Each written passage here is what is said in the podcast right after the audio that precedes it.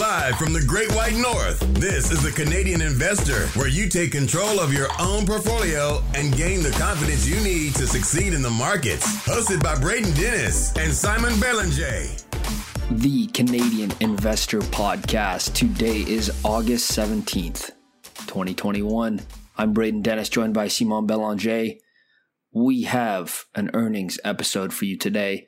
We're talking about Canadian companies, US companies all kinds of different sectors, and it still feels like Christmas. Earnings reports rolling in pretty heavy over last week as well. Um, it is starting to cool off, so um, expect some slowdown in news, but uh, we're here to cover some of the companies that we think are interesting and we think you guys will as well. Simon, uh, do you want to get right into it? Kick it off with the hot payments company on the TSX, Nuvei. Yeah, Nuvei, Uh, we've had a lot of questions about this one, so we'll probably have to get back to it at some point. But uh, they also they released their earnings recently, so it looked pretty good. Um, their total volume, so that's basically like a total transaction volume, a bit like gross transaction volume for Lightspeed, um, just to give some context, which we've talked about recently. So that increased 146% to 21.9 billion from 8.9 billion. Um, the e-commerce represented approximately 84% of total volume. Revenue increased 113% to 178 83.2 million. That's up from 83.3 million. Net income was 38.9 million compared to net income of 14 million uh, last year. The adjusted EBITDA increased 112% to 79.4 million. That's up from 37.4 million. The adjusted net income was 64.5 million. That's compared to 16 million. And net income per diluted share, so after obviously share dilution, 0.26 compared to 0.15 uh, last year. They had cash of 533.7 million at June as of June 30th, 2021. That's compared to 180.7 million la- well as of December 31st, 2020. So you see that that increase already. They were free cash flow positive as well, so 135 million for the quarter versus 20 million last year. Um, I'll be honest, I had not uh, looked into Nuvei that much since their IPO, and I was pleasantly surprised just to see those numbers. Obviously, this is not a deep dive; it's just a glance of uh, their earnings release, but I think it will warrant uh, probably a deep dive in the near future. Huh, Braden? I think it does. It's been such a successful IPO uh, on the TSX so far. And you know what? They're riding the tailwinds of online gambling. That is the niche that they have seemed to secure really, really well in terms of their customer base. So, online gambling is being legalized across much of North America right now, kind of state by state in the US right now. Nuvei has been the go-to payment solution for a lot of these companies. So they, they've cornered that market really well, and that has been a big growth driver for them. Now there is lots of competition in this space, as we know, but the product, as far as I know, and the research that I've I've done, is very compelling and has some nuances that uh, some industries find more advantageous to use their platform. So honestly been a great story so far. As people know on this podcast, we do love payments business. Uh, the really sticky, you know, the secular trend of moving away from cash also helps as well. So lots going right for this company. I think it does uh, warrant a deep dive, and we've gotten tons of requests on Twitter for it. If you haven't followed us on Twitter already, that is at CDN underscore investing. All right, another really interesting technology name, Unity. Now, Unity is a gaming engine, uh, so it's basically a duopoly with Unity and the Unreal Engine. Uh, so revenue was up 48%, and dollar based net retention was 142%. Uh, and they are seeing really strong growth in customers that are paying over $100 million on the platform every year. So that's good to see and this is a quote here from uh, from management. Unity continues to increase momentum in non-gaming industries. In the second quarter of 2021, Unity added three automotive manufacturers and began to work with consumer product brands, including an eyewear manufacturer and retailer. Unity is getting traction in new markets. Uh, and it goes on and on. The reason that I wanted to pull this away is because, as I have mentioned before, the strength of the gaming engine is not just in gaming. And that's really an interesting opportunity and long runway for growth. When I was working as an engineer, I saw people starting to use the gaming engine. Uh, movies are starting to use the gaming engine instead of uh, traditional CGI. So, very interesting. And they're making tons of acquisitions. They just acquired a company called Pixyz. They acquired something called SpeedTree, and they just uh, acquired Parsec as well. And then one more thing from the press release on the Parsec uh, acquisition. This transition is an important, or sorry, this transaction is an important step towards Parsec's and Unity expanded cloud vision. Creators should be able to expect they can work from any location, any device through powerful tools and seamless cloud infrastructure to deliver real time 3D experiences. So, the business is tacking on some acquisitions to help bolster uh, the company, which is in the space of being able to provide game developers the ability to create, monetize, and deploy the solution all on Unity. So uh, the strategy's coming together. Yeah, I think there's a lot to like about Unity, and uh, I've been, you know, you've been definitely a big, uh, big proponent of what they're they're offering, and especially their transition outside, or not transition, but the use outside of what people tend to think is their niche. Obviously, video games. So I, I do like that they're they're offering more than just that. So um, it'll be interesting where they go. For me, it's still a wait and see because it's still a pretty fresh IPO, right? Six months or so. Or? Yeah, it's still a relatively new IPO, but but the business is not new. It was founded in 2005, and uh, they own more than half the market share of of games that are on the App Store because they came out and uh, were the like the go to game engine for app developers for video games on the platform. So it's not a new business, but it is a fairly new IPO. No, well, well put. So now we'll go on to a uh, good old traditional boring company, one that I'm sure everyone knows, Berkshire Hathaway. They came out with their earnings release. I believe it was on a what Friday or Saturday morning late Friday. It's always like that. They huh? they always do it on Saturdays. Saturday, that's it. Uh, it's always when people are not paying that much attention. Um, so Warren Buffett and uh, Berkshire they just kept buying back shares aggressively instead of making sizable acquisitions. The company repurchased a total of 6 billion of its own stock during the second quarter, bringing the 6-month total to 12.6 billion. Uh, Berkshire, for context, bought a record 24.7 billion of its own stocks last year. They had 57.2 billion in revenue versus 47.6 billion last year.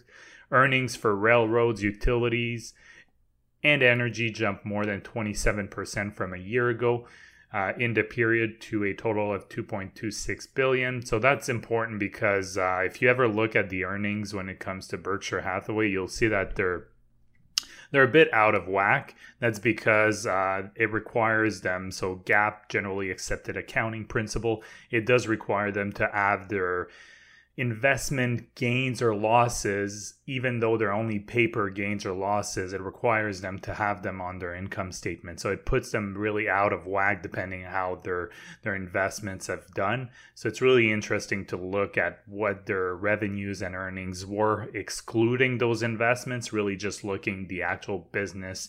Um, you have insurance in there as well. So anyone looking at their earnings, make sure you do that, and they do mention it uh, in every earnings report that they have, basically saying that the, the GAAP metrics aren't very a good measure of their business. Um, what they did say as well is the COVID 19 pandemic adversely affected nearly all of their operation during 2020 and particular during the second quarter, and the effects are still uh, being felt, although they're very depending on the business. And of course, it's still 2021 is turning out to be much better than 2020 for them. And as of June 30th, 2021, oh, they had 140 billion in cash versus 135 billion last year. So they still have quite a bit of money on the balance sheet. And the million dollar question when it comes to Berkshire Hathaway is what will they do next with that uh, money on the balance sheet? Obviously, I think I'm not surprising anyone in saying that they'll probably buy back some more stock. And uh, who knows if they'll purchase anything? I would be tempted to say that they will likely not un- unless the valuations come way, way down. Yeah, well said. And it's also 13F season right now, which is so for those who don't know, 13F is what is a regulatory filing for large fund managers and money managers to post the moves that they've made in the quarter. So I just saw Berkshire's the other day, or just very recently, I think it was today. Um, they have been selling pharma and, buying some more classic boring businesses and and furniture company like Restoration Hardware. So they're finding deals in some places. It's just uh, it's not the typical thing you'd want to see of, of Buffett deploying some of that 140 billion dollars in cash because it, it sounds like you know that it's the same old story for the last few years.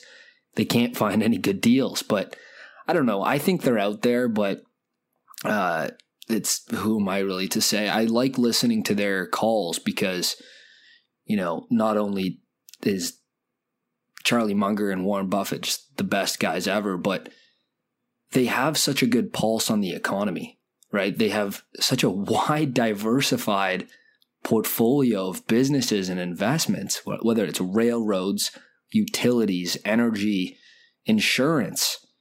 Uh, they see so much of the economy. So seeing their comments on, on some of that stuff is is always really interesting. Speaking of a business disrupted by the economy, which is auto auto companies are having a tough time making cars because of chips. So Magna International, the TSX company, uh, sales did double to nine billion, uh, reflecting global light vehicle production of increase of fifty eight percent.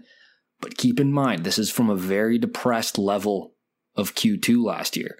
For instance, last quarter they did 10 billion sales, like first quarter of 2021 which is one more, one billion more than the quarter they just did. So you see that big 58, uh, you see that double of sales from the previous quarter, like in the previous year, and just know that a lot, things looked a lot different this time last year.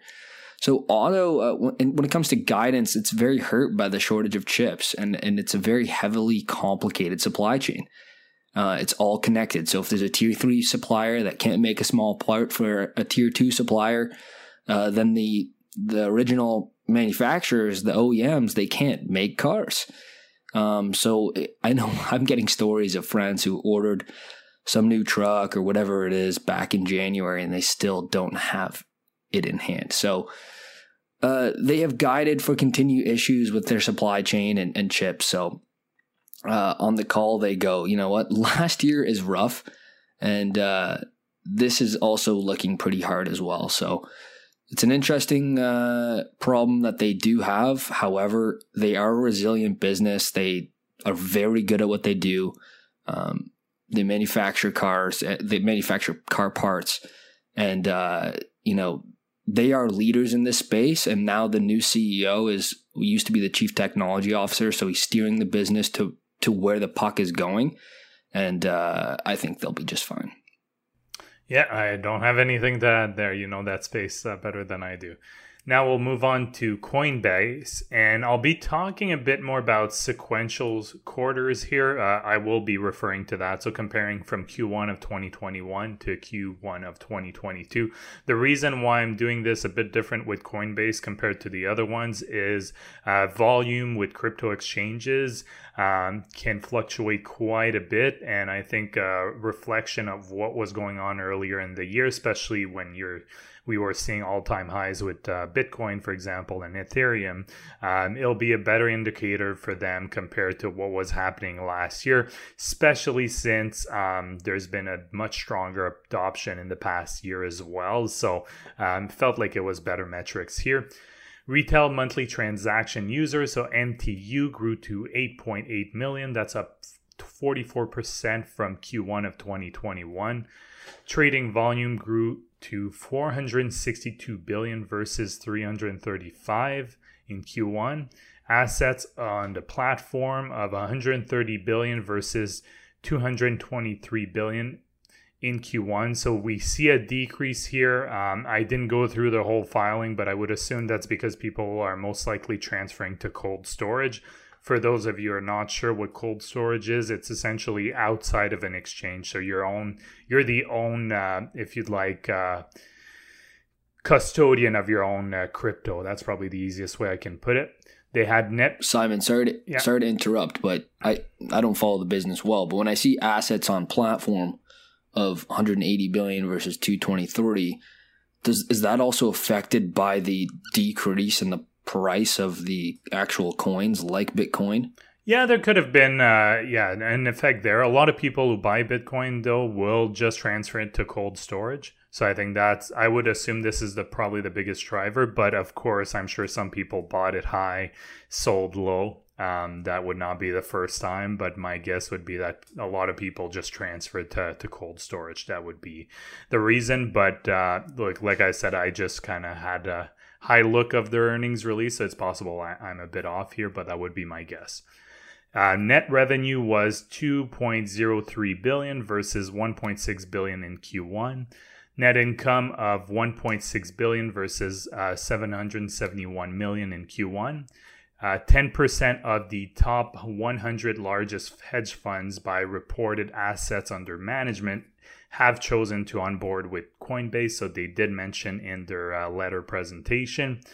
Retail provided 1.82 billion in transaction revenue versus 102 million for institutional. Um, that's really important because that's despite the fact that retail volume was only 31% and the balance of that was mostly institutional. So we can see that retail is much more profitable for Coinbase here versus institutional. And that's uh, without going to deep dive or anything. Uh, that to me is a bit of a risk for Coinbase because they already charge pretty high fees for retail investors. And if we've seen anything with uh, like brokers and so on uh, over the years, is there tends to be a race to the bottom when it comes to those type of fees. And I don't see like Coinbase having that much of a moat. And as we go through the years, I can see that profitability going down as you get more competitors people get more comfortable with other platforms as well right now they're the biggest platform but um, that's definitely a, a bit of a risk right there yeah you're right and good point because when you're looking at this business the obvious comparison are some of these brokerages that we use to buy and sell securities in our investment portfolios and it has been a complete race to the bottom in the US. And now you're seeing some of that pressure here in Canada as well, with the, the commission on a trade has become so commoditized. So um, it's a good point to bring up, and, and we'll have to keep an eye on on those those fees for the retail customers. All right, moving on. Squarespace. Squarespace is the company that lets non technical people build websites for their company. And uh, total revenue is up 31% to 196 million. Total ARR, that annual recurring revs, was up 28% year over year. And they're guiding for 26% revenue growth for the entire fiscal. Um, this is from Crunchbase, the founder, because I was I was just curious about who who started this company. It is still run by Anthony Anthony Casalena, who started it. Um, and here's from Crunchbase. Anthony Casalena is the founder and CEO of Squarespace. When he started in it in, in his dorm room, he acted as the sole engineer, designer, and support representative for the entire Squarespace platform, allowing for it to be a stable business from the outset. Now, this is really interesting, and, and I wanted to pull this up because there must be so much support requests for a company like this that non technical people need support when they're building their companies. And to think that he was supporting that entire side of the business is really interesting because that's when he's talking to users and finding out what people really want. And uh, that's why I think personally, Squarespace is the best product out there. I, I have familiar familiarity with using all of them. So it is a competitive space, but Squarespace is a great product for non-technicals. I have extensive experience working with these website builders. So if you're looking to build one quickly with the most intuitive interface, the shortest learning curve, Squarespace is the best from my personal opinion.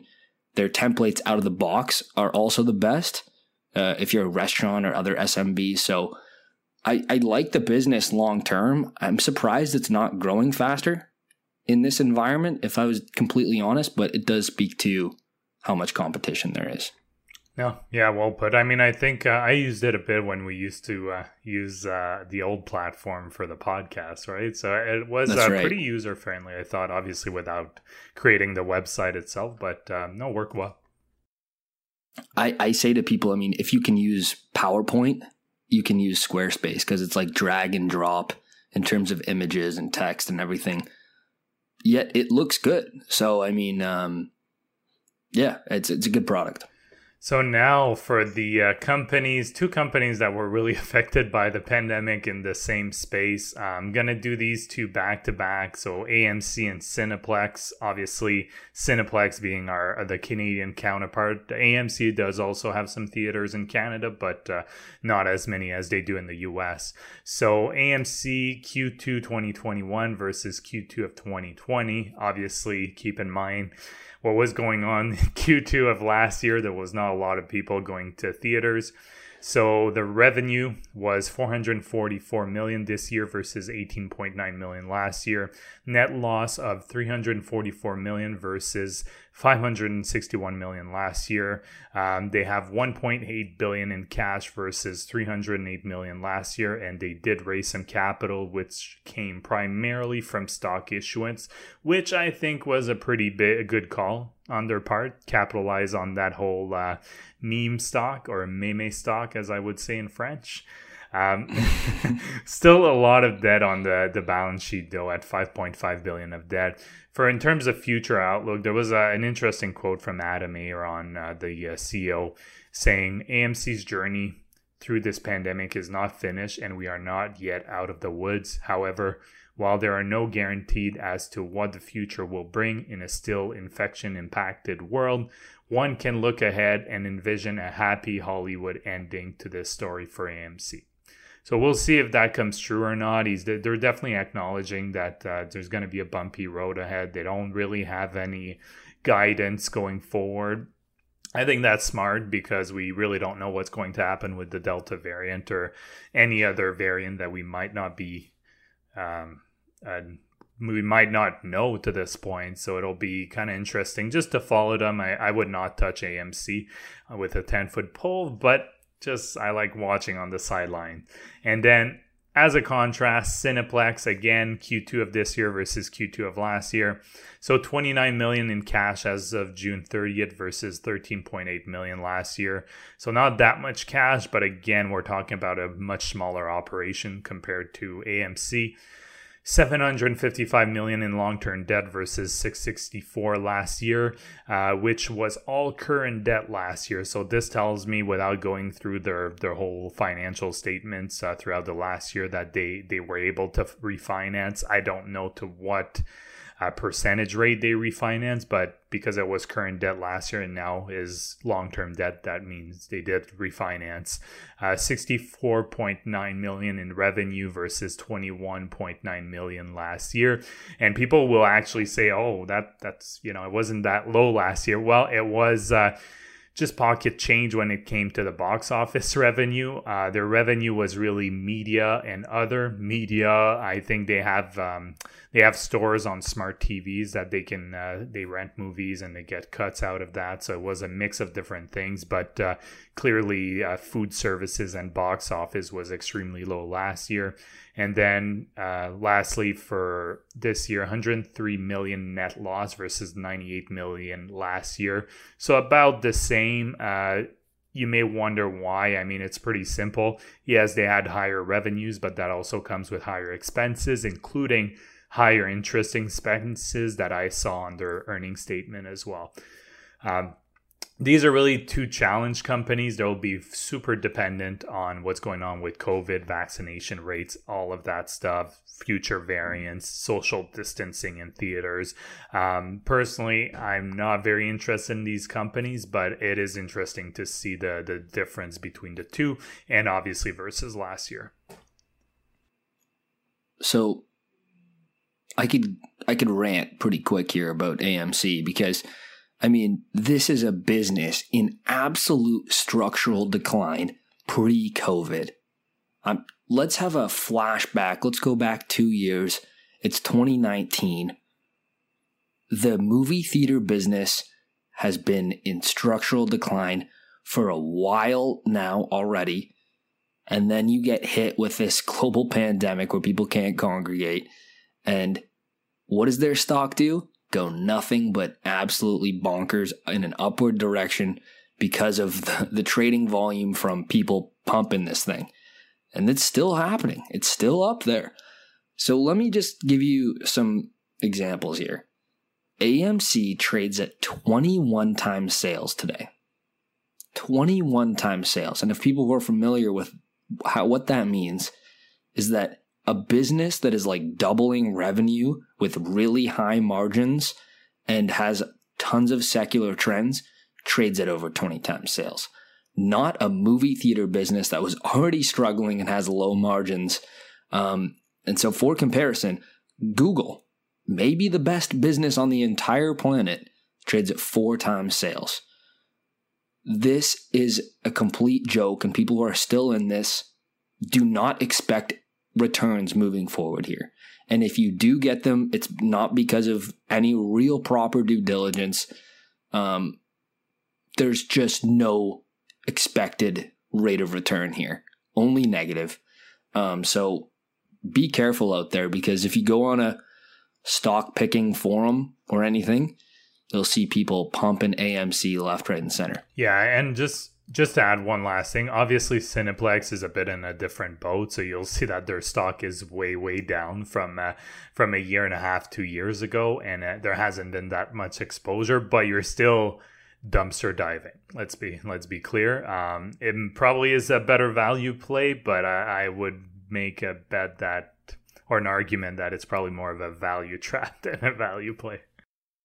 Cineplex might be a, a value trap, but at least there might be some built up upside uh, because it doesn't trade at 20 times sales for a business that is in complete decline. Um, yeah, I rest my case. Let's talk about a company that is benefiting from this environment, and that is Chegg. Chegg is an 11 billion in market cap company that serves students. They have tools, resources, problem set solutions for pro- for students on a subscription basis. So I've used it a couple times in university. It's actually been around since 2005, believe it or not. They had solution sets for textbook questions, which help students with studying and assignments. And these solution sets are used pretty widely by the engineering students in my circle when I was when I was there. Because if you're studying and you get stuck stuck on an exam or on a problem like while you're studying for an exam, it'll be a similar type engineering problem on the exam and you're going to have to know how to do it the next day right so so these are key and if you get stuck on a problem it's killer you lose you lose so much time and you have to be a machine right you might have six midterms in 2 weeks assignments lab reports and then how are you going to fit it all in when there are cheap beers at the campus on Thursday, right? You gotta you gotta be on top of this stuff, right, Simon? Uh, so now the business is obviously taking off with remote learning. Um, and if you don't have that one on one support from teachers in person or classmates, you need that extra help. So revenues were up 30% year over year to 198.5 million. So they're about to hit 200 million revs. The uh, services business grew 38% to 135 mil, um, and it makes up about 87% of revs. Uh, net income was 32.8 million, so they they are profitable from a net income perspective. Um, and this company still is small, and um, I bet you that it's very in pockets of universities and locations that it's big in because it it is probably a grow by word of mouth type business because I have used it and seen it and never seen any paid marketing from them. So I still think they have a long runway with this remote learning environment. I think it's somewhat here to stay, maybe in a hybrid environment, and uh, students need more uh, support if they're going to be remote. Yeah, and I I saw somewhere that they said they're trying to also address the issue that multiple students are using the same account. So that is something. Oh, else. I yeah, but I'm busted. yeah, I think there was like six of my friends all on the same Chegg account. So we'll see. We'll see. Um, I guess they're they're finding an opportunity there to to probably increase revenue. Um, now on my next name, Well Health Technology. Um, it's not a company that uh, I follow all that much, but I know that people that listen to this podcast, uh, just how often it's been mentioned. So I know there's a few holders for sure listening to it. They had revenue of 61.8 million during uh, Q2 2021 compared to 10.6 million uh, Q2 2020. That's an increase of 484%, although it was primarily driven by the CRH acquisition, which accounted for revenue of 36.7 million during the quarter. CRH, for context, provides gastroenterology (GI), in, uh, is the short for that. It provides that for uh, the community with innovative products and services. Um, it's a bit of a head scratcher, I'll be honest, to why they purchased that company because primarily they own clinics, as you'll see a bit later on, and they do also uh, virtual health services. Um, so I'm not sure um, how exactly that fits in. I, I know it's health related. It's just you have a company that's selling, I know, anesthesia products for gastroenterology and other types of products um, with medical clinics with virtual services. It's a bit a head scratcher for me, but uh, I know they were profitable before they were purchased by Well Health, so I guess that's uh, that's a plus there. Um, well Health virtual services increased to 12.5 million in Q2, representing a 432% year-over-year growth as compared to virtual services revenue of 2.3 million in Q2 of last year. The company delivered 559,000 total omni-channel patient visits in Q2 of this year. That's an increase year over year of 173%. Inpatient visits accounted for 241,000 uh, during the quarter. That's an increase of 228% compared to last year. On July 15, 2021, they completed its acquisition of MyHealth, a leading primary care, specialty care, telehealth services, and accredited diagnostic health services provider that owns and operates 48 location across Ontario and now they are they are now the largest owner operator outpatient medical clinics in Canada with 75 combined clinics. So we're seeing um, and that's what we had mentioned when we had talked about well health is just um, it's primarily a clinic play. Um, you can tell they're trying to diversify. My big thing is there does not seem to be that clear of a vision for them. That's probably my biggest thing. I get you're in healthcare, but usually the companies that do best in healthcare will be more targeted in certain type of segment. Uh, but again, looks like a very good uh, quarter overall for them. Yeah, we've talked about this one a few times. They they're growing pretty quick, uh, and they're making tons of acquisition. They're deploying lots of capital, and the only thing that we have mentioned time and time again is when you are investing in a company, you are taking a leap of faith in the the ability and the execution of management.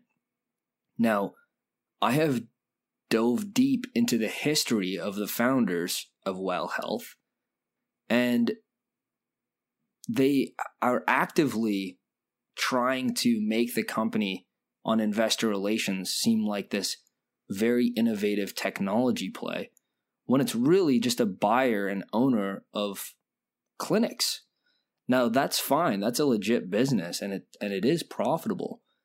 But I was telling Simon yesterday, I got an advertisement on my Instagram account for me to basically invest in well health stock.